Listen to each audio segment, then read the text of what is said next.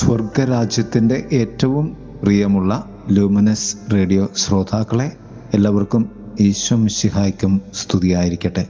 തിരുസഭാ മാതാവ് ഇന്ന് നമുക്ക് തരുന്ന ധ്യാനം മത്തായിയുടെ സുവിശേഷം 13-47 മുതൽ 53 വരെയുള്ള വാക്യങ്ങളാണ്. ദൈവരാജ്യം കടലിൽ എറിയപ്പെട്ട വല. ഒടുവിൽ വല വലിച്ച് കയറ്റി നല്ല മത്സ്യങ്ങൾ പാത്രത്തിലും ചീത്ത മത്സ്യങ്ങൾ പുറത്തേക്കും വലിച്ചെറിയപ്പെടുന്നു. ഇതുവരെയുള്ള കർത്താവിൻ്റെ ദൈവരാജ്യ ഉപമകളിൽ ഒക്കെയും മനുഷ്യൻ്റെ പ്രയത്നത്തിൻ്റെ തലം മനുഷ്യൻ സ്വയം കണ്ടെത്തേണ്ട സ്വർഗരാജ്യത്തെക്കുറിച്ച് പറയുമ്പോൾ, ഇവിടെ യുഗാന്ത്യ സ്വഭാവമുള്ള സ്വർഗരാജ്യ ഉപമയാണ് കർത്താവ് നമ്മോട് പറയുന്നത്. ഇവിടെ നിനക്ക് ചെയ്യുവാൻ ഏറെയൊന്നുമില്ല. നല്ല മത്സ്യമായി നീ രൂപപ്പെട്ടിട്ടുണ്ടെങ്കിൽ നിശ്ചയമായും നീ ആ പാത്രത്തിലേക്ക്, മറ്റൊരർത്ഥത്തിൽ സ്വർഗത്തിലേക്ക് എടുത്തു വയ്ക്കപ്പെടും. നീ കണ്ടെത്തുവാനും സ്വന്തമാക്കുവാനും വേണ്ടി ദൈവം നിനക്കു മുമ്പേ ഇട്ട് തന്ന നിധികളെ നീ കണ്ടെത്തിയിട്ടുണ്ടെങ്കിൽ മാത്രമേ നിനക്ക് ഒരു നല്ല മത്സ്യമായി കടലിൽ എറിയപ്പെട്ട ദൈവരാജ്യം എന്ന വലയ്ക്കുള്ളിൽ ആയിരിക്കുവാൻ സാധിക്കുകയുള്ളൂ.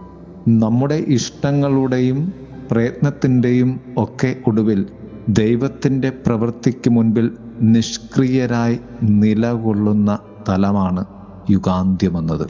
ഒന്നാം വായനയിൽ ജെറമ്യാ പുസ്തകം 18-6 ഇപ്രകാരം പറയും: ഇസ്രായേൽ ഭവനമേ, കുശവൻ്റെ കയ്യിലെ കളിമണ്ണ് പോലെയാണ് എൻ്റെ കയ്യിൽ നിങ്ങൾ. നീ രൂപപ്പെടുവാനായി ദൈവത്തിൻ്റെ കയ്യിലേക്ക് സ്വയം വിട്ടുകൊടുത്തിട്ടുണ്ടെങ്കിൽ നിശ്ചയമായും നീ ഈ നല്ല പാത്രത്തിലേക്ക് ദൈവത്താൽ എടുത്തു വയ്ക്കപ്പെടുന്ന മത്സ്യമാണ്. ദൈവത്തിൻ്റെ കയ്യിലേക്ക് വിധി ദിനത്തിൽ, യുഗാന്ത്യത്തിൽ നീ എത്തുന്നതിന് മുൻപ് നിന്റെ കയ്യിലുള്ള ദൈവത്തെ നീ ജീവനുള്ളതാക്കേണ്ടതുണ്ട്. ദൈവം നമ്മിൽ നൽകിയിട്ടുള്ള ദൈവ സ്വഭാവമായ നന്മകളെയും ദൈവസുകൃതങ്ങളെയും വചനത്തിൻ്റെ ദൈവസാന്നിധ്യത്തെയുമൊക്കെ നാം ജീവനുള്ളതാക്കുമെങ്കിൽ യുഗാന്ത്യത്തിൽ നാമും ജീവൻ്റെ തിരഞ്ഞെടുപ്പിൻ്റെ ഭാഗമായി മാറും. പാത്രത്തിലേക്ക് ഇടുവാൻ പോരുന്ന രീതിയിൽ മൂല്യമുള്ള നല്ല മത്സ്യം പോലെ. അതുകൊണ്ട് തന്നെ പ്രിയരെ, വിധിയുടെ പാതി നീയും വിധിയുടെ പാതി ദൈവവുമാണ് നിർവഹിക്കുന്നത്.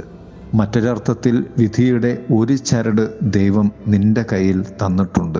പ്രാർത്ഥനയിൽ ഭക്തിയും മുഴുപ്രയോഗത്തിൽ ശക്തിയുമാണ് ആവശ്യമുള്ളത് എന്ന ഒരു ഇംഗ്ലീഷ് പഴമൊഴിയുണ്ട്. ഇപ്രകാരമാണ് ഒരു കഥ. ജോസഫ് എല്ലാ ദിവസവും ഒരു ലോട്ടറി അടിക്കുവാൻ തന്നെ സഹായിക്കണമെന്ന് ദൈവത്തോട് പ്രാർത്ഥിക്കുമായിരുന്നു. ആഴ്ചകൾ കഴിയും തോറും അയാൾ അസ്വസ്ഥനും നിരാശനുമായി തുടങ്ങി. ഈശ്വരനോടുള്ള കോപം ഉള്ളിൽ നിറഞ്ഞു. ഒരു ദിവസം അയാൾ ദേവാലയത്തിന് മുൻപിൽ ചെന്നു. അൾത്താരയ്ക്ക് മുൻപിൽ നിന്ന് മുഷ്ടി ചുരുട്ടി അയാൾ ആക്രോശിച്ചു: നീ ഒരു യഥാർത്ഥ ദൈവമാണെങ്കിൽ പറയൂ, പ്രാർത്ഥനകൾ കൊണ്ടെന്താണ് പ്രയോജനം? ഒരു ലോട്ടറി അടിക്കുവാനായി എത്ര കാലം ഞാൻ പ്രാർത്ഥിച്ചു.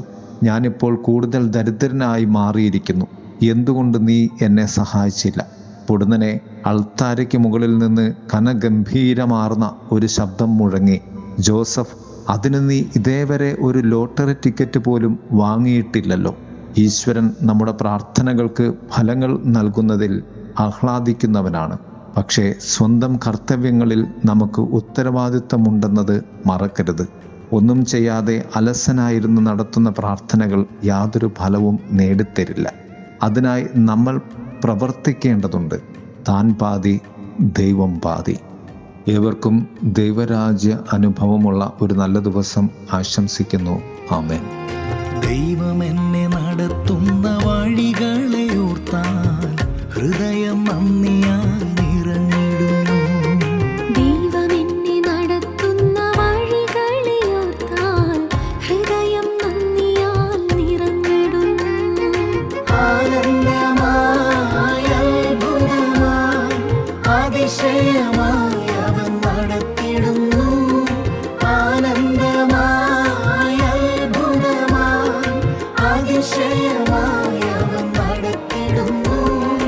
ദൈവമെന്നെ നടത്തുന്ന വഴികളെ ഓർത്താൽ